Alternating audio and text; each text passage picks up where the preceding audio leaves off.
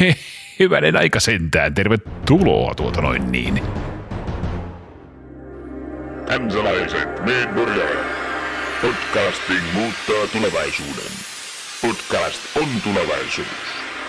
Hessun kahvila on podcast. Te olette tulevaisuudessa. Podcasting. Hei, voi pyhä jysäys sentään, tervetuloa. Tämä on Hessun kahvila podcast, jakso numero 240. Kyllä näin on.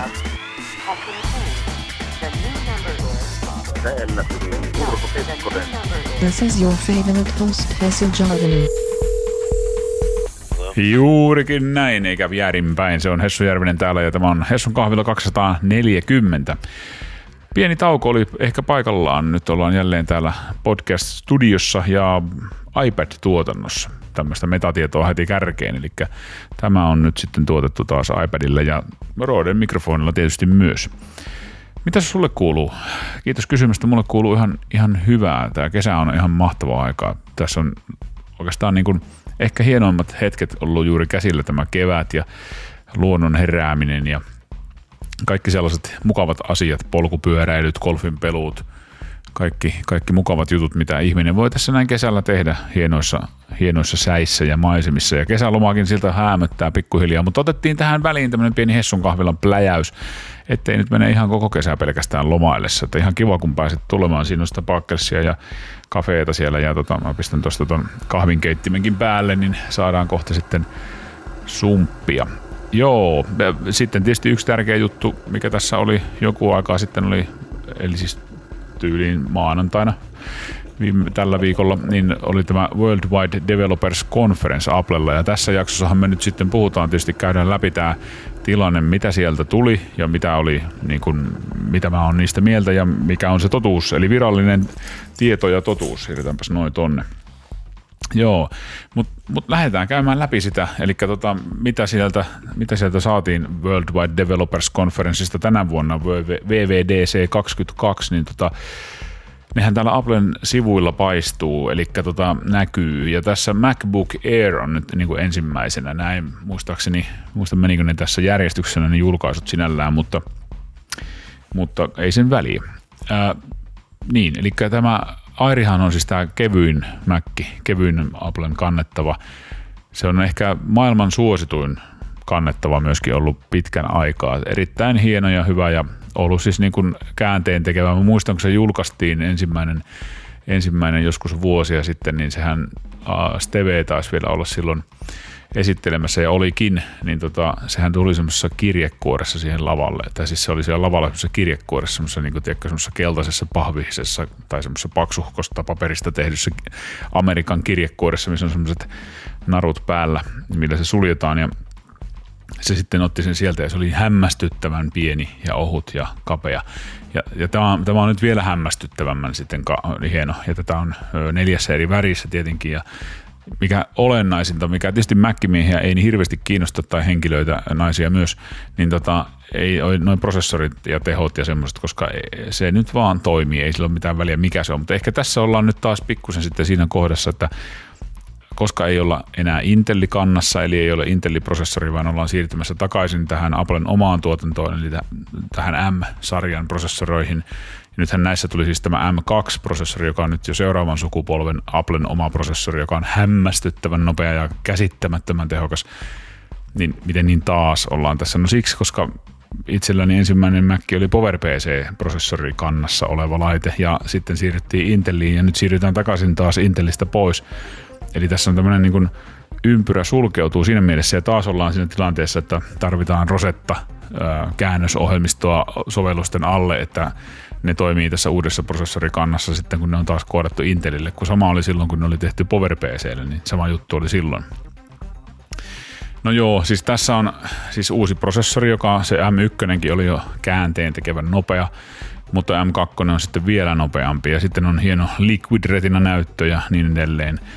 Ää, jos katsoo tuosta vähän lisätietoa sikäli kun mun internettini toimii, niin kyllä, uusi muotoilu, huipputehokas, jopa 18 tuntia kestävä akku, siis äh, mahtava näyttö, kuten tuli todettua. Mutta hinnat alkaen. Tämähän on ollut semmoinen tonnin kone, tämä, tämä MacBook Air yleensä. Sanotaan siinä tonnin, tonni 300 siinä välillä. Eli siis tämmöisen ää, iPad Proon kaikki ne ei, ei isoimmalla levyllä, mutta kuitenkin tämmöisen, mikä mullakin on, niin millä tätäkin nyt tehdään, niin suurin piirtein sen hintainen. Eli siis tämä iPad on ollut ylihintainen ja se ää, MacBook Air on ollut sopivan hintainen, ehkä voisi näin sanoa. Niin nyt se onkin 1559 alkaen. Hehe. Joo, ja se, se on siis se base-malli, eli tota, ei space-malli, vaan base, eli perusmalli. Ja tota, se on M2-sirulla, niin se on 8 ytiminen prosessori, 8 gigaa muistia, 256 gigainen levy. Tai levy, no siis SSD-levy, jos sitä voi levyksi sanoa. Niin, ja sitten jos se on ö, muuten sama, mutta 10 ytiminen näytön ohjain, ja edelleen 8 gigaa vaan muistia, mutta 512 levy, niin sitten se pomppaakin jo 1909 euroon. Eli on aika, aika, tota, aika, aika kallis laite alkaa olemaan niin kuin ollakseen kuitenkin tämmöinen kevyt kannettava. Mutta sitten taas voidaan spekuloida siitä, että mikä on kevyt kannettava. No tuohan on supertehokas, mutta, mutta tässä ei esimerkiksi ole sitten tota, aktiivista jäähdytystä ollenkaan. Eli ei ole Ropen Loottoria, joka sitä ja prosessoria siellä jäähdyttelisi menemään, niin sehän tarkoittaa sitä, että se rupeaa trotlaamaan, eli, eli tota, niin se pudottaa sitä tehoa, koska se kuumiaa niin paljon, että sen ei tarvitse ruveta puhaltaa, niin sen täytyy pudottaa tehoa. Ja tämmöistä ei tapahdu yleensä näissä Pro-laitteissa, vaan siellä vaan pöhötys lisääntyy ja vauhti pysyy kohtalaisen samana – Eli tässä on semmoinen pieni, pieni juttu voi olla, mutta nämähän on siis huippuenergiatehokkaita prosessoreita, nämä M-sarjan prosessorit, että sinällään en nyt olisi ehkä siitä niin huolissani välttämättä, että tuollapikin pystyy tekemään aika, aika järeitä juttuja ja vaativia tehtäviä ja isoja, isoja tota niin, noita ää, projekteja pyörittämään vaikka Final Cutissa tai jossain muussa – sitten, että ei ehkä niinkään hirveän suuri ongelma. Mutta siis niin kuin äärimmäisen mielenkiintoinen laite. Sitten siinä, mikä yksi merkittävä juttu, niin MagSafe tuli takaisin. Eli siis se, että siinä on tämä magneettinen virtajohto, virtajohdon kiinnitys, mikä oli siis jo ammoin ensimmäisissä Intel Maceissä suurin piirtein, ja sitten se hävisi jossain vaiheessa pois ja tuli toi USB-C, ja se oli Edelleenhän sitä voi toki ladata USB-C varmasti, mutta, mutta tota, niin se on sitten oma, oma tämmöinen latausportti, jolloin sitten ne kaksi USB-C-porttia, mitkä siinä kyljessä on, mitä on siis vähemmän kuin Pro-koneessa, niin jos on yleensä neljä, niin ne jää sitten vapaaksi, mikä on tietysti hyvä juttu. Ja sitten toisekseen, jos joku astuu sen johdon päälle, niin se tietokone ei lähde lentoon sitä pöydältä tai, tai portti vioitu tai johto katkeaa, vaan se johto vaan niin kuin lähtee irti, mikä oli niin kuin erittäin hieno keksintö silloin aikoinaan nythän tämmöinen magneettinen latauskaapelihan on siis ihan tätä päivää niin kuin kaiken maailman Polarin kelloissa ja Apple Watcheissa ja ties vaikka missä on semmoinen niin kuin magneettisesti kiinnittyvä latausjohto. Ja, mutta se oli silloin, ei ollut missään sellaista muuta kuin Mäkeissä oli semmoinen se MagSafe ja se oli niin kuin käänteen tekevä ja kaikki itki ja purnas kun se hävisi. Ja nyt se tulee takaisin. Hehe, jipi, uhu, missä se on? Ei tuolla ainakaan, jossakin. no ei näy ole missään näköjään. Ai ai, huokaus. Multa puuttuu nämä niin kuin hienot, hienot äänet täältä nyt jostain syystä tästä mun dekistäni. Mutta ei mitään. Toi on siis niin kuin, ää, MacBook Air. Hieno, mahtava, kevyt ja kallis. Toisaalta ei mitään uutta tietysti Applen näkökulmasta, mutta tämä, tämä, niin tämä inflaatio näissä hinnoissa, niin tämä on kyllä hämmentävää ehkä jopa suorastaan, että joita, siis kuinka, kuinka siis hinnat vaan niin nousee, että missähän se raja menee, että bensa maksaa kolme euroa litraa, kukaan ei enää ihmettele sitä, puhelin maksaa 2000 euroa, kukaan ei enää ihmettele sitä, puhelin tai tietokone maksaa 5000 euroa, sekin on ah, business as usual, sanoisi joku venäläinen tai ruotsalainen, ehkä tässä tapauksessa. Mutta tota, Joo, on kalliita vehkeitä, mutta sitten ehkä yksi iso juttu oli iOS 16, eli siis Applen puhelinten ja sitten erikseen iPadin, siellä on se oma, oma versionsa, niin käyttöjärjestelmäpäivitys. Ihan kivoja, tuli vähän lock screeniin kaikkea juttua. Ää, Mutta sitten ehkä isompi juttu oli mielestäni, oli tämä kuin widgetit ja live-seurannat ja muut. Ja, niin ehkä yksi hyvä juttu on tuo keskityt, eli tuo fokus, joka menee nyt läpi niin kuin ohjelmiin asti, että kun sulla on joku personal-tila päällä siinä puhelimessa, niin sä pystyt säätämään, että mitä hälytyksiä sulla vaikka sähköposteista tulee tai, tai mitä meilejä sä näet siellä. Se on aika advanced mun mielestä, Et, että tota, jos on sellaiselle tarvetta. Toki monesti on, ne apitkin on eri, että työapit on eri kuin henkilökohtaiset apit, jolloin sille ei niin väliä, koska sä voit sen appitasolla suodattaa jo, mutta teoriassa. Mutta sitten tämä isompi juttu, mitä on siis niin kuin, niin kauan kuin minä muistan, niin on, on tästä purnattu, että kun ei pysty jakamaan valokuvia perheen kesken, että on niin kuin individuaalit, eli siis yksilölliset kuvakirjastot kaikilla, niin kuin se on tähän päivään saakka ollut. Mutta jos 16 muuttaa tämän, eli voidaan tehdä tämmöinen vaikka nyt perheen tai minkä tahansa porukan kesken tämmöinen tota, ää, niin kuin kuvakansio tai kuva, kuvatietokanta. No okei, tämmöisiä jaettuja kansioitahan on ollut totta kai niin kuin aikaisemminkin mahdollista tehdä, mutta tässä on enemmän sitten sitä älyä, että, että sä voit tehdä sinne kaikenlaisia erilaisia automatiikoita, millä se jakaa niin kuin, niin kuin tota, kuvia niiden kanssa, ketä, nythän se on ollut jo josissa, että se ehdottaa, että sulla on kuvia tässä siitä henkilöstä, haluatko jakaa ne sille, eli tämä on niin kuin ollut, se ollut johdantoa ehkä tähän, tähän suuntaan, että sulla voi olla tämmöinen yhteinen, yhteinen valokuvakirjasto niin kuin tulossa ja, ja, ja nyt se on sitten mahdollista ja se synkronoituu tietysti kaikille ja se on vähän ehkä niistä jaetuista foldereista, foldereista kehittyneempi versio, että saadaan tämmöistä automatiikkaa siihen ja se on musta niin kuin hyvä juttu. Sille nostan virtuaalista hattua. Sitten äh, viesteihin tuli kaiken näköistä, ei niistä sen enempää. Äh, mailiin tuli juttuja, Mulla katkesi muuten taas verkko tästä mun, tästä mun toisesta laitteestani. Katsotaan, saanko mä sen päälle. Ihan käsittämätön juttu. Ruvennut pätkiin toi, jostain syystä tuossa mäkillä toi verkko. Jonkun päivityksen myötä se on mennyt rikki. Tai siihen tuli joku juttu, en tiedä. Mutta sitten ehkä yksi iso juttu on Safari ja pääsyavaimet. Eli toi, toi niin kun pikkuhiljaa aletaan päästä ää, siitä niin kuin eroon, että olisi passwordeja, vaan on niin tämmöinen laitekohtainen tavallaan tunnistautuminen, sertifiointi, että, että kun sä sillä sun laitteella, mihin sä olet jo jotain, jollain tavalla tunnistautunut naamalla tai sormenjäljellä tai jollakin, niin menet, niin sitten sun siihen laitteeseen kytketty ID niin on käytössä siinä tunnistautumisessa ja tämmöinen niin sertifikaattityyppinen Ähm, vahva tunnistus, jolloin sitä passwordia ei enää ole, jolloin sitä ei voi varastaa, jolloin sitä sun passwordia ei voi mistään muulta laitteelta ikään kuin käyttää. Ja totta kai ne sun, ne sun äh, id tai tähän sun laitteeseen, se on ehkä väärin sanoa se laite, koska se, se synkronoituu sun Applen keychainin kautta sitten kaikille sun laitteille, jos sä oot niin kuin iPadilla tai Macillä tai puhelimella, niin se toimii aina. Et se on niin siihen sun Apple-identiteettiin, se ehkä voisi enemmänkin sanoa, niin kytketty se, kytketty se tunnistus, niin se on niin kuin hyvä, koska se passwordi-homma on vähän vanha, vähän vanha keksintö ehkä ja sen jos varastaa, niin sitä voi sitten käyttää kuka vaan. Ja yleensähän niitä aina varastellaan sitten. Ähm, joo. Katsotaan, saanko mä tuon refressattua vielä. Jep. No niin. Joo, sitten selataan eteenpäin. Eteenpäin, eteenpäin.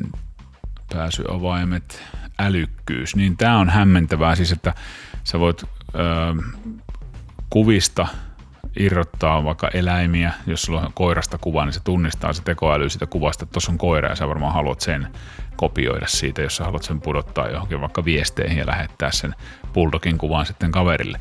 Tai sitten sulla on jotain tekstiä valokuvassa tai, tai jossain videossa, niin sä pystyt highlighttaamaan, eli niin kuin maalaamaan sen tekstin sieltä. Tuossa on, tuossa esimerkkikuvassa on joku tommonen tota, koodipätkä tuossa videossa, niin tuosta pystyy kopioimaan sen kooditekstin ja peistaamaan sitten vaikka johonkin, johonkin tota, omaan kääntäjään tai johonkin mihin vaan. Niin se on musta aika hieno. Ja tota, se tietenkin nyt sitten ei välttämättä Suomessa toimi, en tiedä, mutta tota, niin, noin niin kuin teoriassa ihan hieno. Ja sitten toi sanelu, että sä pystyt sanelemaan tekstiviestejä puheella ja sitten samaan aikaan kirjoittamaan siihen sekaan niin että se ei ole niin semmoinen erillinen, kaksi erillistä toimintoa, vaan ne niin kuin saumattomasti voi olla ikään kuin päällä yhtä aikaa. Että sä voit sanella ja kirjoittaa, jos sä kirjoittaa jotain väärin tai on semmoinen sana, joka on vaikea sanoa tai tai haluat laittaa emojin tai mitä vaan jotakin, niin sä voit siihen samaan aikaan niin kuin kirjoitella sitten tekstiä sillä näppäimistöllä siihen tekstiviestiin vaikka. No, karttoihin tuli juttuja. Apple-lompakkoon tuli uusia niin kuin, ominaisuuksia muun muassa noiden avainten jakamiseen liittyen, että sä pystyt vaikka Pemarin avaimet tai joku, mikä automerkki nyt tukee sitten sitä Applen avainsysteemiä, niin lähettää kaverille tilapäisesti vaikka tekstiviestillä avaimet sun autoon, että se voi ajaa sen sitten kotiin, tai voit lähettää jollekin, jollekin kaverille, että se pääsee sun kotona käymään, jos on sellainen lukko, mikä tukee Applen avainsysteemiä, niin tota, näitä tämmöisiä virtuaaliavaimia, mutta onhan näitä tämmöisiä mahdollisuuksia tietysti muutakin, että sä voit lähettää PIN-koodin, joka on vähän aikaa vaan käytössä, mutta autossa se tietenkään ehkä ei niinkään toimi, vaan se NFCllä sitten toimii se puhelin ikään kuin avaimena tilapäisesti, jos, jos sitten tota, näin on, että saat ovet auki, jos näin on tarve. Kotiappiin tuli äh, vähän uudistuksia, sitä on odotettu kyllä kovasti. Ja sitten ehkä tärkeämpi juttu, niin ne keksi tämmöisen yhteisen niin kuin, äh, Matter-nimisen niin kuin uuden jutun, mikä on niin semmoinen standardi näiden kotilaitteiden ohjaamiseen ja niiden välisiin kommunikaatioihin. Ja, ja, ja se ehkä voi tarkoittaa sitten sitä, että useammat ja useammat laitteet rupeaa toimimaan myöskin Apple HomeKitin kanssa ja, ja ristiin ja rastiin. Se alkaa pikkuhiljaa, niin kuin, ei ole enää niin sellaista rajattua se toiminta, että, että olisi vaan joku tietty laite, joka toimii. En tiedä, se voi olla, että se on edelleen aika paljon sillä koska se on tietysti bisnesjuttu. Mutta sitten ehkä yksi isoin, isoimmista, ehkä mulle jäi mieleen oikeastaan ainoastaan melkein tämä terveys- ja kuntoilusektorilta tämä, tämä tota Applen kuntoiluappi, Siis niinkin triviaali homma, mutta siis niin kuin meillähän on tämä terveyssovellus ollut jo Applessa, Applen puhelimissa, jossa, johon menee vaikka sun Polarista tai, tai tota, tuolta Garminista tota noin, niin, tai suunnostakin varmaan, niin tota, noi askeleet ja, ja nukkumiset ja mitä sä nyt seuraatkaan, syke, sykkeet, maksimi, minimi, tämmöiset, jos leposykettä se sun laite seuraa ja muuta, ne niin kuin synkronoituu paitsi sinne sun laitteen toimittajan sovellukseen, niin synkronoituu sieltä myös Apple Home Healthiin.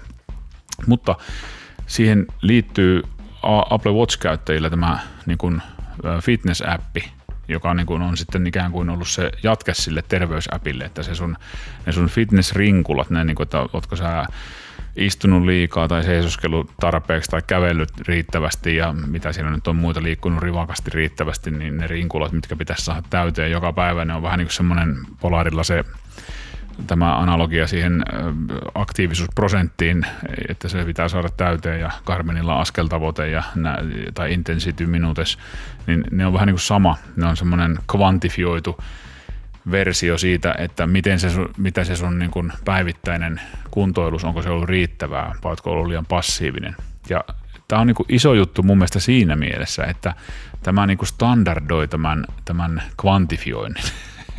Eli tämä, tämä niin standardoi sen, että sulla on joku yksikäsitteinen tapa, joka on sattumalta ehkä maailman suurin tapa niin kuin jotenkin esittää se, se aktiivisuus. Eli tämä Applen aktiviteettirinkulat. Ja se yhdistää niin kuin eri platformeja sillä lailla, että sulla ei tarvi olla Apple Watchia, sulla voi olla Garmin, sulla voi olla Polari, sulla voi olla Suunto, sulla voi olla Koros, sulla voi olla joku Fitbitti, ei kun mikä se on, se Fit, joo, Fitbitti justiinsa. Ja tota, sitten kun sä vaan saat synkronoitua ne sun kamat sinne Apple-puhelimeen, joka siis melkein kaikilla on, joillakin hassuilla on Android, hihi, ja tota, niin sitten, sitten te voitte niinku ikään kuin nähdä ja kilpailla keskenänne vaikka aktiivisuudesta tai, tai osallisesti saavuttaa kaikkia tasoja ja, ja pinssejä ja niinku näitä leveleitä Applen niinku maailmassa. Ja tämähän on nerokasta, koska sehän ikään kuin imee sut vahingossa huomaamatta sinne Applen ekosysteemiin syvemmälle ja syvemmälle, kunnes sä yhtenä päivänä huomaat, että sä ootkin luopunut siitä sun aikaisemmasta urheilukellosta, jos sä oot sen tyyppinen henkilö, että sä et välttämättä just tarvi sitä Polaria tai, tai Garminia, kun sulle riittää se Applen laite, ja, ja ne toi siihenkin uusia juttuja, puhutaan siitä kohta, mutta tota, niin, niin et sä ootkin yhtäkkiä Apple Watch-käyttäjä, koska sä oot jo tottunut niin siihen, se sun koko maailmas pyörii siinä Apple-ekosysteemissä, koska se fitness-appi tuli sinne, ja koska se rupesi imuroimaan sitä dataa näistä. Nyt on mielenkiintoista nähdä, koska tämä toimii myös toiseen suuntaan, että voi olla, että monella on kuitenkin niin spesifejä tarpeita niin kuin Garminille ja Polarille ja tämmöisille vähän niin kuin kehittyneemmille, kehittyneemmille urheilukelloille, koska niin kehittynyt kuin Apple Watch on, niin se ei kuitenkaan ole vielä sillä tasolla, missä esimerkiksi Garminin urheilukellot on tai, tai Polarin urheilukellot on. Kun puhutaan vaikka useista eri sensoreista, vaikka poverimittarista, puhutaan vaikka kadenssimittarista, no tämmöisistä asioista. Sanoin no siksi, koska tässä just tulee vähän muutoksia siihen Apple Watchiinkin, mutta se on silti kuitenkin se näyttö ja se robustius ja mitä siinä näkyy ja kuinka paljon siihen mahtuu informaatio. Se ei ole siis niin kuin suunnattu sellaiselle käyttäjälle. Se voi olla, että syksyllä se muuttuu, jos se tulee joku tämmöinen uusi versio Apple Watchista. Niin tämä, tämä voi olla Tämä voi olla esimakua siitä, mistä mä oon puhunut jo vuosia sitten, että, että jos voitte katsoa vaikka vanhoja Hessun kahviloita sieltä, niin mielestäni mä puhuin lähetyksessäkin, että se saattaa löytyä evidenssiä tästä väitteestä, niin että kuinka kauan menee, että Apple saa niin kuin nämä kiinni nämä, nämä tota, dedikoidut urheilulaitteet. Niin nyt ollaan Apple, Apple Watch käyttiksessä numero yhdeksän. Eli yhdeksän iteraatio on mennyt että nyt ollaan tässä tilanteessa, että nyt julkaistiin Running Power, esimerkiksi juoksupoveri, mitä ei ole tähän mennessä ranteesta näyttänyt muuta kuin Polari ja sitten toi, öö, oliko se Koros vai kuka se on, en muista. Mutta Carminillakin se on ollut semmoinen niin kuin vähän niin kuin lisäfeature, en ole saanut siitä, mutta yleensä se öö, kaikki, ja sitten siihen, eikä siinä kaikki, siis nythän Apple tuo myöskin tämän tämän Garminin termeillä tämän running metrics tai running dynamics, eli juoksun, juoksun metriikat, eli siis pystysuuntainen liike, askeleen pituus, mitä muuta siinä on, jotakin muita, muita metriikoita, mitkä Garminilla on aina vaatineet semmoisen kehittyneemmän sykeanturin, eli siis tuon HRM3 tai HRM Run tai HRM toi Pro, mikä mullakin on, se keltainen. Niin tota, niin se kun yhdistetään siihen kelloon, niin sitten sä alat saamaan tätä running-metriikkaa, sit, jos sä harrastat juoksua. Niin tota, toki se, se HRM Pro mittaa myös vielä ju, ö, hiihdostakin powerin, eli siis niin murtomaan hiihdossa. Eli, eli tota, niin, se, on niin kuin, se, on, se on askel siihen suuntaan, että nyt aletaan lähestyä tätä, tätä niin kuin dedikoidu, dedikoitujen eli erikoistuneiden urheilutietokoneiden aluetta Applenkin suunnasta. Ja Apple on perinteisesti mielletty niin kuin että se on hyvä, se on hyvä älykello, mutta ei se ole, se, ei ole, se on ehkä just, just joku juoksukello, siis niin kuin, että tai joku semmoinen, niin kuin, että se mittaa matkaa ja, ja sykettä. Ja monellehan se riittääkin. Mutta sitten jos aletaan puhumaan just siitä, että sulla on pyörässä poverimittari ja sä tarvit vaikka jonkun Strydin tota, poverimittarin juoksuun tai sä tarvit jonkun, jonkun muun semmoisen niin lisäkilkkeen, haluat sun sähköpyörän puhuvan sille sun laitteelle, että sä saat sitä sähköpyörän dataa sieltä tai jotain tämmöistä niin kuin vähän spesifimpää, niin sitten ei olekaan enää löytynyt sitä. Tai golfissa esimerkiksi nämä mailaanturit, mitkä mä just hommasin, terveisiä Jussille niin tota, ja kiitokset niin tota konsultaatiosta, niin aivan siis älyttömän hienot. Siis niin kuin golfmailaan tulee anturi, joka kertoo sulle, että että tota, niin nyt sä löit tällä mailalla ja sitten kun sä menet sinne pallon luokse, niin se, se mittaa sen matka ja se pitää dataa, sitä statistiikkaa yllä, että kun sä alat oppiin pikkuhiljaa, että mihin ne sun lyönnit menee ja kuinka pitkälle ja mitä sun kannattaisi kehittää. Se, se, se murskaa sitä dataa sitten siellä taustalla, kun sä, sä ne sun tuloskortit laitat sinne Carmenille. Niin vaikka on appeja vaikka kuinka paljon iPhone, tulee Apple Watchille, niin ihan just tällaista ei ole – siis niin kuin esimerkkinä. On kyllä golf-sovelluksia, jotka mittaa matkan ja näyttää, näyttää niin kuin, äh, pystyy pitämään kirjaa siis lyönneistä ja lyöntien määristä. Näihin perinteisiin niin kuin Golf Softiinkin löytyy a, a, tota Apple Watch-appi. Eli siis moneen tapaukseen riittää, mutta kun taas mennään sinne oikein niin kuin sinne hienovaraiseen niin kuin juttuun, niin sitten se ei olekaan enää siellä ihan. Et siinä on siis semmoinen hiuksen hieno ero, mutta sitten se on mielenkiintoista, että miten merkittävä niin kuin liiketoiminnan näkökulmasta tuommoinen hiuksen hieno ero tai tuommoinen niche-markkina niin on, että kuinka paljon siellä on niitä asiakkaita. No ehkä maailmanlaajuisesti siellä on varmaan paljon ja kannattaa niin kuin, ö, rakennella sinne juttuja ja Garminillahan on sitten näitä launch-monitoreita ja muita kaikkea hienoja golfjuttuja, mistä puhuttiin viime jaksossa just aika paljonkin, niin ei mennä nyt sinne, mutta niin tämä on niin kuin, tämä oli vaan niin kuin ehkä sivujuonne siitä, että, että mä en ole ihan varma, että onko toi kuinka lähellä, lähellä toi ää, Applen ikään kuin suunta nyt tätä, missä ollaan näissä perus, tai näissä paremmissa vehkeissä niin kuin urheilumielessä, alkaako se lähestyä niin kuin liian lähelle sitä, Karmin julkaisi just uudet, uudet vehkeet on Forerunnerin hienot uudet versiot, erittäin hienoja palautumiseen ja terveyteen liittyviä uusia metriikoita, raportteja. Just menisin sanoa, että Applehan on perinteisesti nähty sellaisena, että se on tämmöisen tavallisen ihmisen normaaliin terveyteen keskittyvä niin kuin juttu. Siellä on EKG-mittaus, siellä on itse asiassa nyt tuli just ää, rytmihäiriön tunnistus hemmetin hieno feature, todella niin kuin hyvä. Se,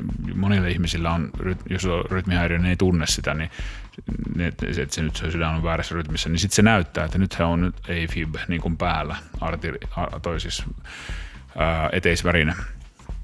Ja tota, se osaa tunnistaa tollaisia juttuja. Sitten se on niin kuin kävelyn vakauteen ja tämmöiseen niin kuin kaatumisiin ja tämmöisiin niin kuin, liittyvä. Ja sitten siellä on näitä Apple TVssä tämä Fitness Plussa, että siellä on vähän yksi urheilujuttua, treeniohjelmia, kaikkea sellaista sä voit tehdä ja jumpata ja se kello integroituu siihen ja se on lähtenyt vähän niin kuin toisesta kulmasta. Se ei ole lähtenyt tätä hardcore niin kuin kulmasta, mutta nyt se yhtäkkiä tuleekin sinne suuntaan. Se tuo sen running powerin, se tuo sen ää, ne running dynamics jutut ja sitten se tuo vielä kolmannen, se tuo sen tuon triatlon homman siihen Apple Watchiin, että se tunnistaa uinti, juoksu, pyöräily ja transitiovaiheet, eli jos mennään niin kuin triatlon kisassa, että uidaan ja tota, niin, juostaan ja pyöräillään, miten päin ne nyt meneekään yhtäkkiä muistaa, niin, tota, niin se tunnistaa sen, sen niin kuin, että sun ei tarvitse painaa mitään nappia, niin se on jo aika, aika, aika HC juttu niin kuin tällaiselle urheilu, urheilupuolelle. Kuin hyvin se toimii, niin se jää tietysti nähtäväksi.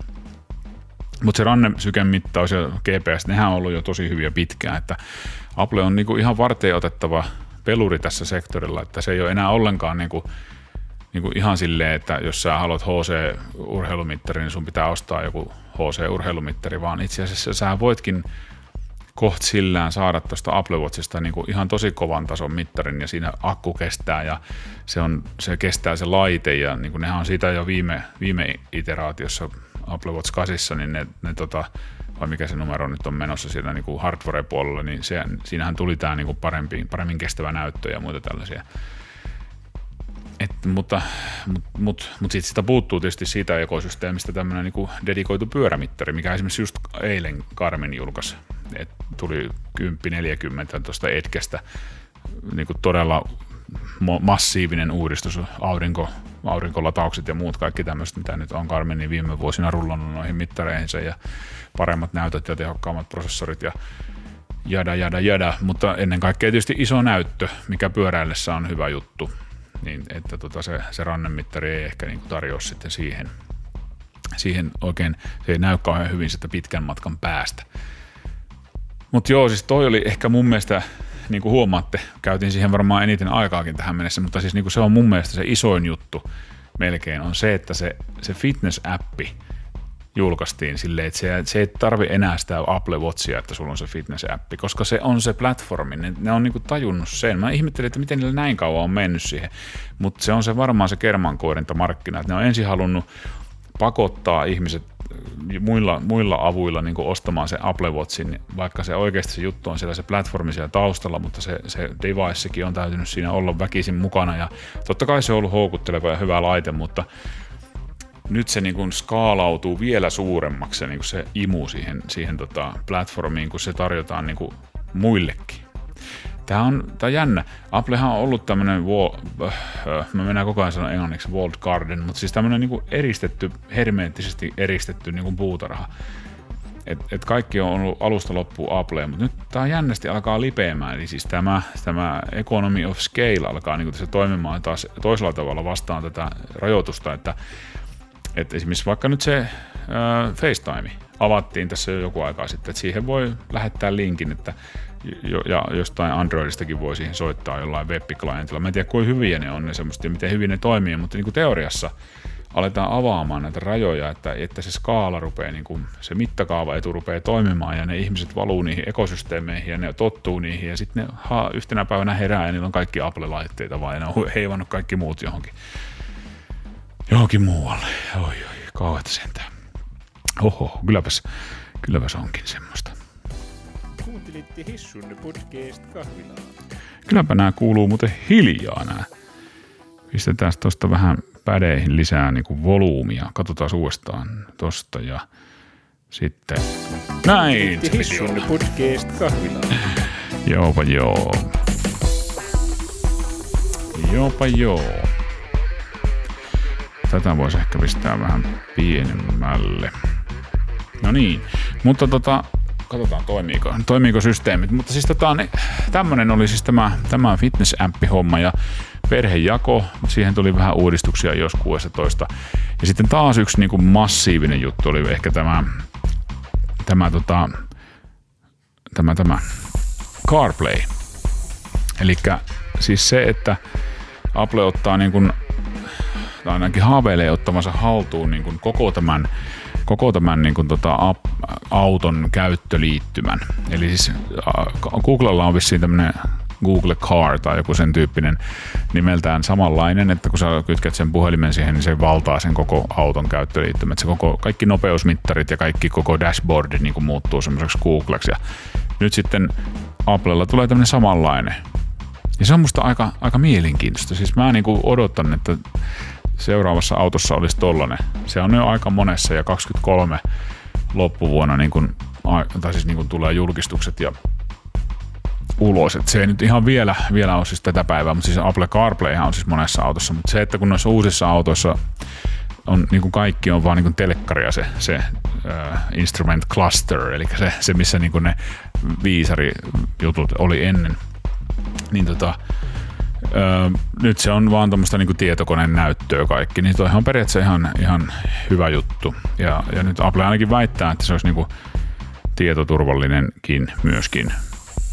Mua niinku häiritsee, että miksi tää on näin isolla, vaikka mä oon koko ajan pienentänyt tätä. Mä en tiedä, kuulanko mä vaan harhoja täällä.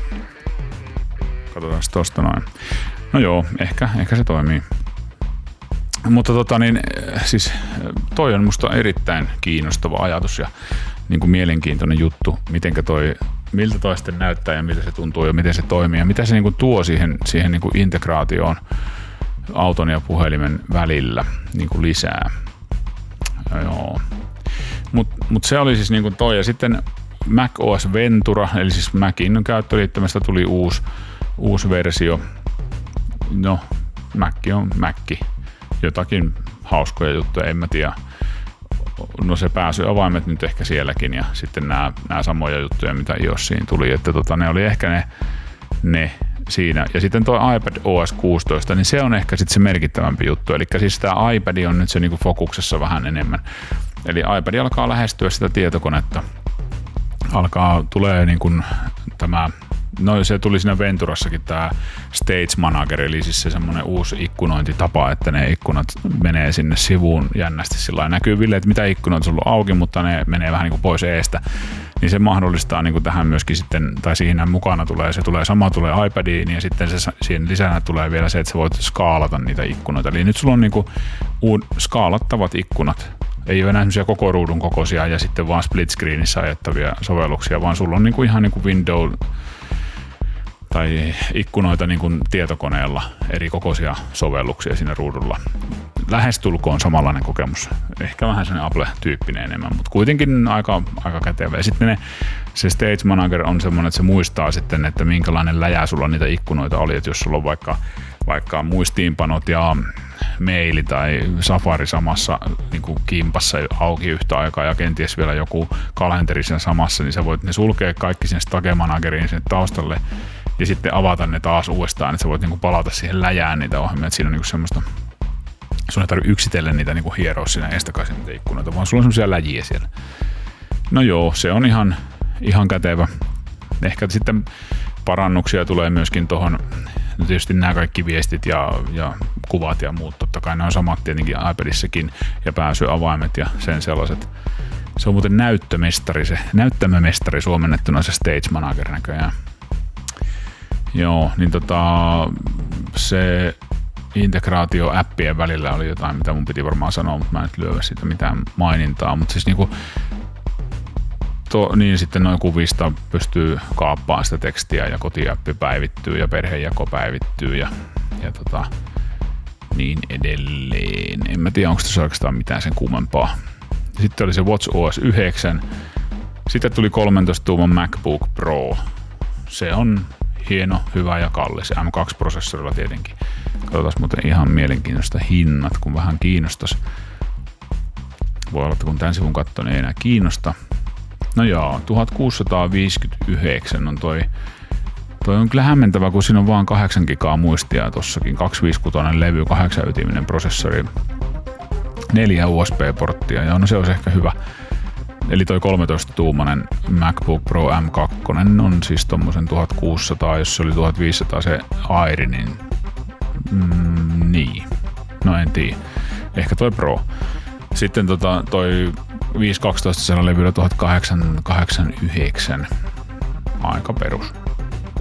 No sitten jos mennään tietysti 14 tuumaseen, niin hinnat nousee yli kahteen tonniin, lähelle kolmeen tonnia. Jos menee 16 tuumaan, niin silloin ollaankin jo kolmessa neljässä tonnissa, että siellä on aika kallista tavaraa kyllä.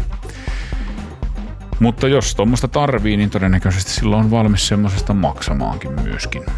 Että työkalujahan noin on tietysti, että ei ne kannata mihinkään webin surffailuun ostaa, se on selvää, että eikä PowerPointien kirjoittamiseen siinä riittää vähän pienempikin teho kyllä. Mutta sitten jos tekee jotakin videojuttuja, audiojuttuja, semmoisia, missä vähän enempi tarvii juttuja, niin tai koodaa tai, tai jotakin muuta, niin siinä ehkä sitten toi Pro voisi olla semmoinen vähän järeempi, järeempi parempi. Mutta ihan mielenkiintoinen äh, siis katsaus, ja tämähän oli siis Worldwide Developers Conference, eli tämä oli tämmöinen niin softan tekijöille suunnattu konferenssi, ja siellä niin tietysti puhutaan vähän enemmän noista softaan liittyvistä asioista, ja totta kai sitten julkistettiin näitä uusia hardiksiakin, eli toi, noi, noi laitteet, mutta, mutta tota, niin, ei nyt sitten tällä kertaa vielä sen enempää, että siitä tulee sitten syksyllä varmasti taas uutta, uutta tavaraa, tulee uutta ää, iPhonea, tulee uutta Apple Watchia, tulee mahdollisesti muita uusia Mackeja tuolla uudella M2-prosessorilla, että tota, kyllä siinä niinku ihan mielenkiintoisia aikoja siinä mielessä eletään. Tota, joo. Pitää laittaa kyllä toi, toi vähän pienemmälle. Moni ihan häiritsee tuo. Joo, tota, niin tää on, tää oli tällainen pätkä siis tosta, ja tota, niin kuin tuossa aikaisemmin sanoin, niin sitten toi oli tietysti toi Garminin julkistukset tuossa vähän aikaa sitten myöskin, että nyt kun tässä tämmöinen kesäjakso tehdään, niin voidaan tietysti vähän sinnekin vilkaista vielä, vaikka nyt ollaan jo puoli tuntia mentykin, mutta tota, ää, tämmöistä vähän niin kuin Polar Garmin ajattelua, sitten myöskin ehkä Garminin toi pyörä, pyöräpuolen juttuja, niin tota, sellaista ehkä voisi vähän tässä spekuloida vielä. Eli siis mähän on, niin kuin kaikki varmasti tietää tähän mennessä jo, niin on tämmöinen pitkäaikainen Polarin ystävä, 20 vuotta yli käyttänyt niitä vehkeitä varmaan ja sitten jossain vaiheessa siirtynyt Garminiin ja sitten takaisin Polariin ja sitten takaisin Garminiin ja Mulla on nyt tällä hetkellä semmoinen niin kuin jotenkin rakkaussuhde siihen Polariin, että mä edelleen seuraan tiukasti, mitä ne tekee ja mua kiinnostaa todella paljon. Mutta mun omassa käytössäni toi Garmin on osoittautunut nyt jotenkin sellainen mukavammaksi vastaa niitä tarpeita, mitä, mitä mulla on niin kuin siihen raportointiin ja siihen asioiden seurantaan ollut. Ja tota, mun, mun mielestä se Garminin peli muuttui sen kutosversion myötä oikeastaan semmoiseksi kilpailukykyiseksi niin kuin Polarin kanssa, että sitä aikaisemmin se oli vähän kökömpi. Nyt se on todella kutossarjasta eteenpäin ollut hyvä. Seiskahan on nyt Phoenixistä, siis puhutaan Phoenix-sarjan kutosesta, niin tota, ja nyt sitten Forerunneri, tämä 94, 955 ja 244, kun ne nyt on ne numerot, niin ne mitkä julkaistiin, niin nehän nyt sitten viimeisintä huutoa sisältää ja uusinta, uusinta softaa, että se tulee sitten sinne Phoenix 7 tulee tietysti niitä ominaisuuksia, siitä kutoseen tulee jotakin, mutta ei, ei enää kaikkia, koska tota, niin se kutosen Elevate rannesykemittari, niin se ei kaiketi pysty tukemaan sitten niitä kaikkia toimintoja, mitä niissä, tai niissä uusia metriikoita, mitä mitä ne uudemmat laitteet esittää, niin se vaatii sitten se uudemman rannessykemittarin, näin mä oon ymmärtänyt foorumeilta lukiessani. Mutta tota, toi kokonaiskuva siis on mun mielestä se tärkeä juttu ja siinä mielessä niin kun, ei siis se, että mikä se sun harjoittelun kuormittavuus on, mikä se sun elämän yleinen kuormittavuus, eli sun stressitilanne ja näin. Ja sitten mikä se sun palautuminen, kuinka paljon sun täytyisi siihen kiinnittää huomioon. Eli syken välivaihtelu näyttelee isoa roolia, siellä siitä pystytään derivoimaan, laskemaan kaiken näköisiä erilaisia niin metriikoita sen avulla ja sitten tota, unen seuranta, hengityksen tämmöisten, tämmöisten seuranta. Ja sitten toi Polari, ei kun toi Applella siis toi, toi EKG ja toi rytmihäiriöiden tunnistus ja siellähän on myöskin toi noin sykevälivaihtelumetriikat, niin näitä kun miettii, niin kyllähän niillä alkaa ne työkalut olemaan siellä aika hyvällä mallilla. Karmin on puhunut EKG-mittauksesta tai siellä on ollut jossain, jossain testiversiossa näkyvillä tai kun laittaa jonkun testiominaisuuden päälle niistä kelloista, niin siellä on DC Rainmaker sitä demonnutkin, niin siellä on EKG-mittaus ollut. Mutta ei ne ole sitä julkaissut mitenkään. enkä tiedä, onko se oikeasti mitenkään hyödyllinenkään semmoinen kahden pisteen EKG-mittaus, mitä tän näillä tämmöisellä pystyy tekemään. Eli sulla on niinku otat kiinni siitä toisella kädellä sitä kellosta ja se on sitten kiinni siinä sun toisessakin kädessä, niin siitä syntyy tämmöinen piiri, joka sitten voidaan mitata tuosta niinku sitä EKGtä niin kuin kahdella, kahdella tavallaan elektrodilla, niin en tiedä miten hyödyllinen se oikeasti on, mutta siis on sellainen, löytyy ja, ja tota, niin näiden metriikoiden niin kuin avulla tai näiden mittausvehkeiden avulla niitä ominaisuuksia sitten niihin tietysti kehitellään, että kyllä siellä Applellakin hyvät, hyvät systeemit on. Mitä se sitten se ää, julkaisi tämä tota, Garmin nämä uudet ominaisuudet, eli, eli siis sinne 955 ja, ja öö, mikä se nyt on se 92 joku, no mutta ei sillä ole väliä, mutta ne kuitenkin ne Forerunnerin mallit, niin no, training-statukseen tuli vähän päivityksiä, eli siellä on niin HRV-status, eli tämä sykevälivaihtelun status, load focus, eli siis se, että miten se sun loadis on muodostunut, onko sulla paljon semmoista korkean intensiteetin treeniä vai keskitasoa vai matalaa, ja sitä pitäisi olla tietty määrä, että se olisi niinku tasapainossa, niinku, että, että sä vaan, mulla on yleensä aina se, jos mä katson nyt, tämähän on tässä load focus, on tässä kutosessakin jo, niin jos mä katson tätä mun, mun load focusta tällä hetkellä, niin tota, se sanoo mulle, että, että, että tosta, mulla on, mulla on tätä keskitasoa niin ollenkaan ja mulla on vaan toi ylä, korkea on niin kuin just siinä alueella, missä pitäisikin ja alimmainen, eli toi matala intensiteetti menee yli. Ja täällä sanoo, että lisäämällä nopeita juoksu- tai pyöräilyharjoituksia voit parantaa anaerobista, sekin lukee anaerobista kynnystä ja maksimihapenottokykyä, eli pitäisi pikkusen enemmän vauhtia laittaa noihin, noihin treeneihin. Tähän on tullut sitten varmaankin jotakin lisää sitten VO2 maksimin trendit näkyy Mm, joo. Ja sitten training readiness, se on ehkä se uusi. Ja se, että niin kun se näyttää sulle aamulla, semmoisessa aamuraportissa noita juttuja, niin yksi niistä on training readiness. Ja se yrittää niin sitä kautta kertoa sulle, että mikä sun niin kun tilanne on, kuinka sun kannattaisi nyt tänään treenata. Eli se ottaa huomioon unen, lyhyen tähtäimen ja pitkän tähtäimen, sitten se ottaa huomioon palautumisajan, eli se epoki, laskennan sieltä taustalta joka treenistä, kun tulee sitä happivajetta, niin se, sitä laskee sulle sitä palautumisaikaa, se vanha, mikä on ollut aina. Sitten se las, katsoo sen HRV-statuksen, eli sen sykevälivaihtelun statuksen. Sitten se katsoo akuutin loadin ja stressin, eli akuutti loadi on se seitsemän päivän kuormitus kuormitus, niin kuin harjoittelukuormitus ja sitten stressitaso, eli se, mitä se nytkin mittaa, nämä karminit koko ajan 24-7 sitä stressikäppyrää piirtää, niin se ottaa ne kaikki huomioon ja tota, sitten niin kuin osaa suorattaa sitä semmoiset pienet yhden yön huonot nukkumiset ja muut tämmöiset niin häiriötekijät pois ja katsoo sitä sun kokonaistilannetta ja näyttää sulle, että onko sulla nyt hyvä, hyvä niin kuin valmius vai onko sulla huono valmius vai loistava valmius. Ja sitten sä voit sen perusteella niin kuin tehdä päätöksiä, vähän harjoittelua ohjata niin kuin oikeaan suuntaan. No mähän teen tämmöistä niin kuin itse katsomalla sitä vähän niin kuin miltä tuntuu tietysti ensimmäisenä aamulla ja sitten niin kuin vähän sitä, että miten nukkui omasta mielestään ja sitten katsoo vähän kellosta, mitä se sanoo ja onko ne niin kuin linjassa. Yleensä ne yllättävää kyllä on.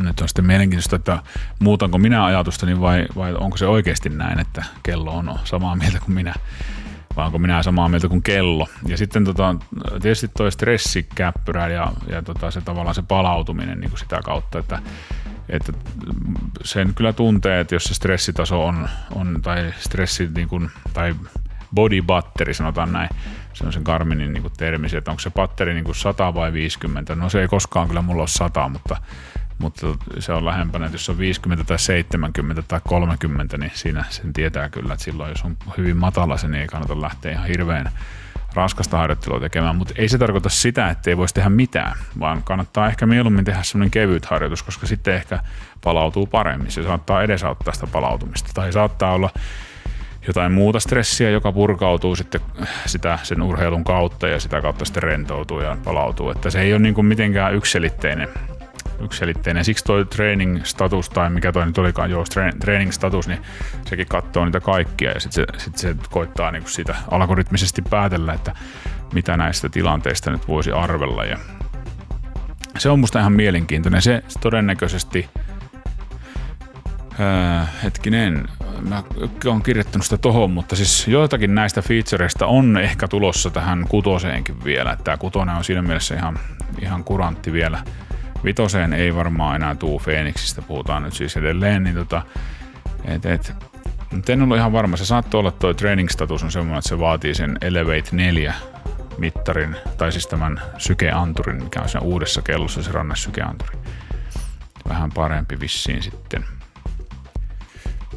Joo, training readiness, niin siitä mä puhuin, enkä training statuksesta. Sitten HRV-status, se on myös uusi ja se mittaa niin kuin HRV-arvoja koko ajan nukkuessa ja sitten vertailee niitä kolmen viikon baselineen ja 90 päivän rolling window baselineen ja siitä sitten tota, pystyy katsomaan, katsomaan sitä, sitä omaa niin kuin, mitä tuossa äsken jo sanoinkin, se näyttää niin yhteenvedossa siinä training readinessissä tai siinä morning reportissa noita kaikkia ja sitten on toi acute, acute load, eli seitsemän päivän loadi,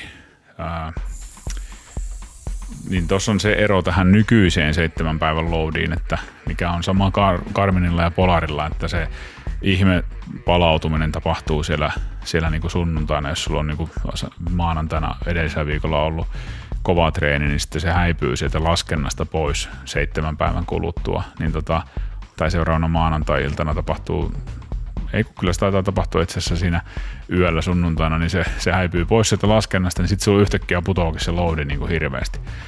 Niin tämähän on tunnettu ilmiö tässä sekä siinä TRIMP laskennassa, eli Training Impulse, mitä Polar käyttää, että siinä EPOC, eli Exercise Post Oxygen Consumption laskennassa, niin tota, molemmissa sama ilmiö, mutta tässä uudessa mallissa se dynaamisesti poistuu sieltä. Eli se pikkuhiljaa palaa pois sieltä se harjoitus, että se ei niinku yhtäkkiä häviä, vaan se pikkuhiljaa putoaa. Vähän niin kuin se epokkikin niinku tavallaan feidaantuu sieltä se sun palautumisaika niin kuin pikkuhiljaa pienenee koko ajan, niin tässä on vähän sama, että, että nyt se sitten sitä kokonaisloadistakin häviää sellainen dynaamisesti. Se on musta ihan hyvä uudistus sinällään niin tuohon algoritmiin. Ää, load focus on sama, recovery time sama kuin ennen. Ja tota, Eli käytännössä tuo 945 Forerunneri niin on halvempi Phoenix 7 niin kuin jos noin sanoisi, kun siinä on ne kartat ja siinä on kaikki, mutta se on, se on niin kuin Phoenix 7, mutta se on muovia. Että tota, jos Phoenix 7 maksaa tonni ja toi maksaa 400, niin siitä voi sitten katsoa, että kummalla se haluaa. Se on, se on ehkä, en tiedä sitten, nyt varmaan joku osaa tietää paremmin kuin minä, että onko niissä mulle koskaan sellaista forerunneria ollut, onko niissä niinku noita treeni, mitä ne on niitä appeja, siis tyyppejä niin kuin yhtä paljon. Tuo löytyykö sieltä Forerunnerista kaikki suppailut ja, ja mitä liian kalliokiipeilyt samat, mitkä tuosta tosta, tota Phoenixistä, vai onko niissä jotain eroa? Kartatkin taitaa olla samat. Et en tiedä. Ei se, mä en, en ole kyllä ihan varma, tuon voisi ehkä, ehkä selvittää, paitsi toimiiko mun internetti vieläkään.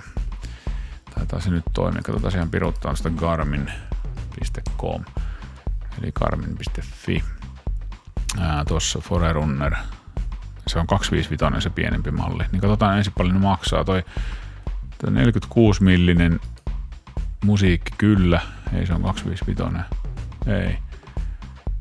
Mitä? En mä sitä halua, mä haluan sen. No, mihin se meni? 945 tossa. Niin, niin siis tämä 945 hän maksaa 519 euroa, joo.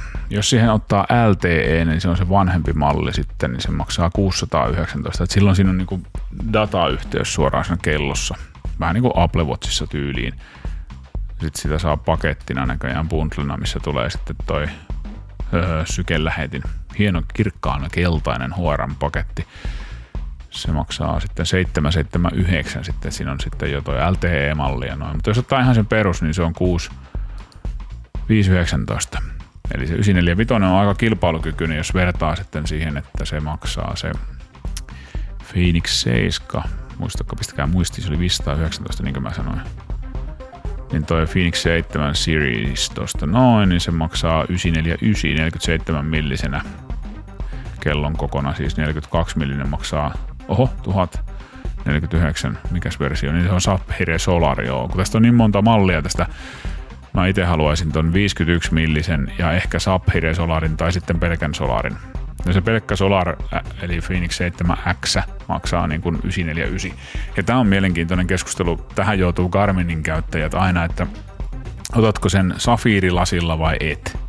Safiirilasihan on niin kuin erittäin kestävä, mutta se on myöskin erittäin heijastava ja pikkusen huonosti näkyy. Ja nyt mulla on tämä ei-safiiriversio tästä 6X, niin, ja mulla oli ennen 5X se safiiriversio, niin en tiedä onko harhaa vai onko, onko oikeita analyysiä, mutta tämä on paljon parempi tämä näyttö mun mielestä tässä. Mutta tämä on myöskin herkempi naarmuuntuma. Mulla ei ole tässä enää ollut pitkiä aikoihin mitään lasin suojaa. Mulla oli joskus vähän aikaa, mutta ei se pysynyt kiinni kuin puoli vuotta. Ja vaikka oli semmoinen kallis, ties 30 maksava lasisuoja, niin ei, ei tota, niin pysynyt. Mutta hyvin tämä on kestänyt. Gorilla lasiahan tämä on, että tota, ihan niin kuin samanlaista kuin Apple Watcheissa ja muissa. Mutta sitten toi safiirilasi, niin se on kyllä, se on, se on aika, aika kovaa tavaraa ja, ja tota niin, naarmuntua, naarmuntumisen esto on, on aika kova. Mutta sitten tosiaan, kun siitä on tämä Sapphire Solar, niin tota, siinä on vielä sitten, kun tässä Garminin malleissahan, näissä Solar-malleissa nyt myöskin siinä, siis siinä pyörätietokoneessa, niin, niin se on aurinkokennot. Näissä kelloissa on siellä reunalla sellainen renkula, mikä kiertää. Sitten se lasi itsessään on semmoista aurinkolasia, mikä sisältää pieniä aurinkokennon hippusia siellä. Ja sekin tietenkin vaikuttaa siihen valon läpäisyyteen, läpäisyvyyteen, läpäisevyyteen. Ja tota, niin sitä kautta se sitten vähän heikentää ehkä sitä, että jos sulla on se Solar ja Safir, niin Safiri samassa, niin onko se okay, niin kuin ihan sairaan huono niin kuin näkymään. Kyllähän sitä sitten totta kai näkee ja ulkonahan se näkyy tosi hyvin, mutta se on tällä hämärässä, niin, niin kuin nytkin tässä näin, niin ei tahtoisi nähdä varmaan mitään. No ei tästä mun kellosta tahon nähdä välttämättä, mutta kyllä tästä nyt näkee kuitenkin paljon tämä. Ja totta kai tuolla on sitten lasi, lasi kuin valo, valo tota, niin takana. Ja mikä tietysti valosta puheen ollen, niin noissa Phoenix 7, niin se on taskulamppu. Tuossa kellossa siis on oma valo, niin kuin semmoinen, mikä näyttää eteenpäin. Ja sen saa joko punaiseksi tai valkoiseksi ja sen saa vilkkumaan tai palamaan suoraan ja sen saa ää, siinä on juoksumodessa muistaakseni joku kadenssinkin perusteella vilkkuja ja muuta. Siis se on niin sellainen safety feature, että jos sulla on semmoinen lamppu sitten juostessa, niin sä näyt vähän paremmin siellä tiellä. Tai sä voit periaatteessa käyttää hätätilassa vaikka pyöränvalona sitä. Tai kotona pimeässä kompuroidessa niin vessaa yöllä, niin silloinhan sitä tarvii aina. Niin oikeasti aika triviaali juttu, mutta aika, aika hauska juttu.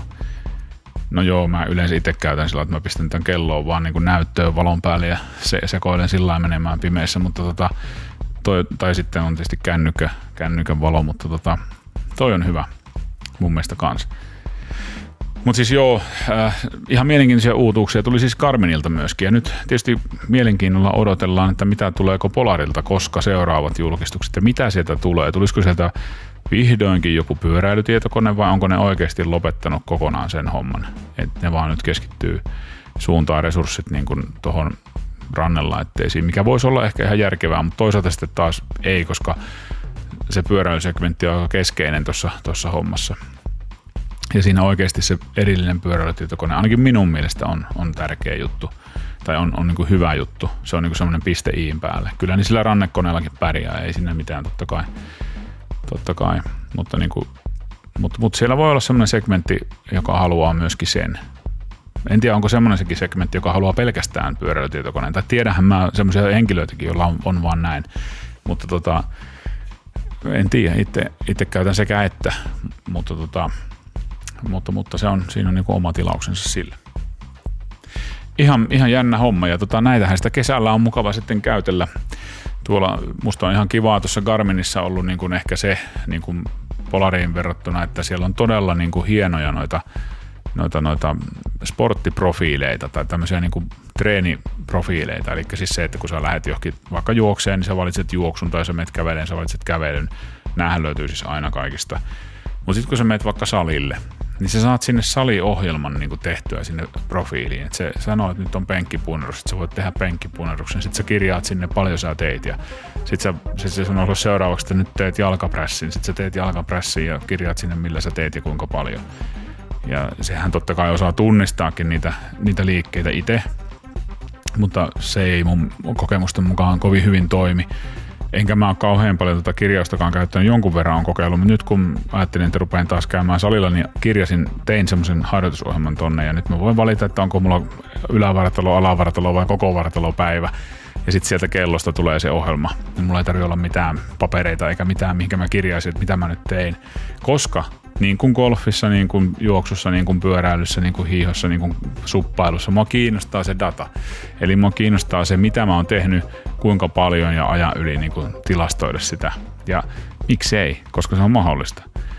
Niin tämä on taas semmoinen kuorrutus siinä kakun päällä, että, että tämmöistä ei löydy kaikista laitteista, mutta löytyy Karminilta. Ja mä oon paljon tätä miettinyt, että niin kuin kuinka hyödyllistä niin kuin bisnesnäkökulmasta tollanen on – et, et niinku, siis varmasti on helppo argumentoida, että tolle ei tee yhtään mitään.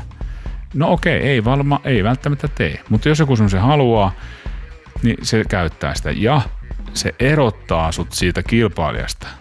Vaikka se olisikin aika kimikki homma, semmoinen niinku, semmoinen niinku, että on nice to have, tai sille ei ole ihan super tärkeä, niin se, ehkä se kertoo jotain. Se kertoo jotain jostakin – nyt mä en osaa vielä tarkkaan osoittaa sormella, mistä se kertoo ja mitä se kertoo, mutta se varmaan kertoo siitä, että minkälaiset kehitysmuskelit sulla on siellä, siellä yksikössä, joka tekee niitä juttuja, kuinka omistautuneita ne on niin kuin miettimään näitä juttuja. Ehkä enemmän niistä muskeleista. Kyllä varmaan sitä omistautumista löytyy niin kuin pienemmistäkin taloista paljon ja siis todella hyvää ja tu- ihan tieteellistä tutkimusta tehdään tosi paljon ja kaikkea niin kuin erittäin hienoa niin kuin Polarilla esimerkiksi vaikka, niin sehän on ihan maailmanluokan talo tekemään näitä juttuja. Mä niin kuin arvostan aivan käsittämättömän paljon niiden tekemistä. Mutta just tämä, niin kuin, että kun ei niin kuin vaan mopolla mahottomia, että siellä ei niin kuin riitä, en usko, että on laittaa kehittäjiä miettimään jotain saliohjelmaa johonkin, johonkin saliprofiiliin niin tuonne Polarin kelloihin. Et en usko, että semmoinen tulee ikinä sinne. Se, että onko sillä mitään hyötyä, niin se on ihan hyvä kysymys. Ei välttämättä ole, mutta siis se on mahdollista. Se on vähän sama kuin se navigointi, että onko se nyt sitten olennaista, että sulla on se kartta siinä kellossa, kun ei näe yhtään mitään sitä huonolla vanholla silmillä, eh, vai, vai sitten, että riittäisikö se murupolku vaan siihen. Niin kyllä se ehkä siinä on kuitenkin semmoinen joku turva, että jos sä oot ihan, ihan tiettömällä tiellä tuntemattomassa paikassa, niin sulla on joku konteksti, missä sä olet, kun sulla näkyy se kartta, edes vaikka huonostikin siitä. Paat silmälasit päähän, sitten näkyy paremmin niin tota, nyt näissä uusissa Phoenixissa, kun on kellossa on toi kosketusnäyttö, taas ihan pieni juttu, mutta hemmetin kätevä siinä kartan kanssa kuulemma. No voin kuvitella, koska se on ihan älyttömän huono zoomailla sitä karttaa jollain nappuloilla. Olen pikkusen muuten kironnut joskus, kun olen yrittänyt katsoa ja zoomata ja vierittää sitä karttaa, kun se päivittyy hitaasti ja aina pitää vaihtaa, että mikä, mikä toiminto siinä nappulassa nyt on, vierittääkö se ylös vai alas vai zoomaako se vai mitä se tekee, niin pitää toisella nappulalla vaihtaa ja ei tule mitään. Mutta kun se on semmoinen, että sä voit niinku pinch zoomata sitä, sitä näytöstä, niin ihan hemmetin kätevä. Niin, niin tavallaan sekin, että jos olisi taas niinku resursseista pulaa, niin ei tuommoistakaan olisi varmaan tehty. Eikä tulisi karttaa koskaan siihen, mutta sitten se, että kuinka, mitä se tarkoittaa, kun se tuli siihen, tai kun se on siinä, niin onko se just se ratkaiseva viimeinen kymmenen mailia, että se niinku katkaisee sen kamelin selän ja saa sen ostopäätöksen kääntymään sinne puolelle.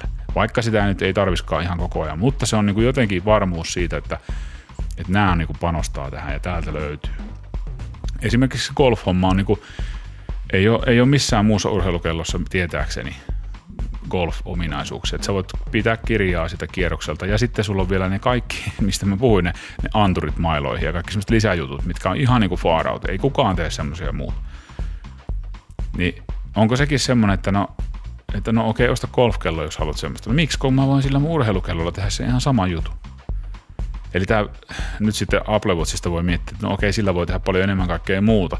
Totta. Ja jos se pääsee sitten tähän niin kuin gameen mukaan näiden urheilufeatureiden puolelta, niin se voi muuttaakin tämän pelin ihan täysin.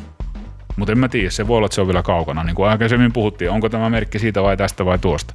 Näitä ehkä on syytä jäädä miettimään ja pohtimaan tuohon kesän korvalle. Ja siellä laiturin nokassa, kun tätä kuuntelet ja mietiskelet, niin pistäpä kuule tulemaan palautetta. Mä laitan tuohon show notesihin taas ne palautekanavan numerot ja linkit ja systeemit, kun en mä niitä muista ulkoa itekään. Ne ylös kännykkääs, niin on mukavampi sitten muistella niitä siitä. Ja soittelepa tulemaan ääniviestiä ja pistä tekstiviestiä ja ään, tota, sähköpostia ja katsotaan tässä kesän mittaan, miltä aikataulut näyttää ja muuta, että tuota, tuleeko tässä ohjelmaa vai palataanko syksyllä asiaan, että Instagramit tilaukseen, Hessun kahvilon feedit tilaukseen, YouTubeit tilaukseen. Näillä se lähtee. Ei muuta kuin kiitti sulle tästä kevätkaudesta ja palataanpa asialle tuota noin niin. Heipä hei! Ladies and gentlemen, Hessu has left the building. Join us next week with new exciting stories. Ohjelma, jota kuuntelitte, on Hessun kahvila.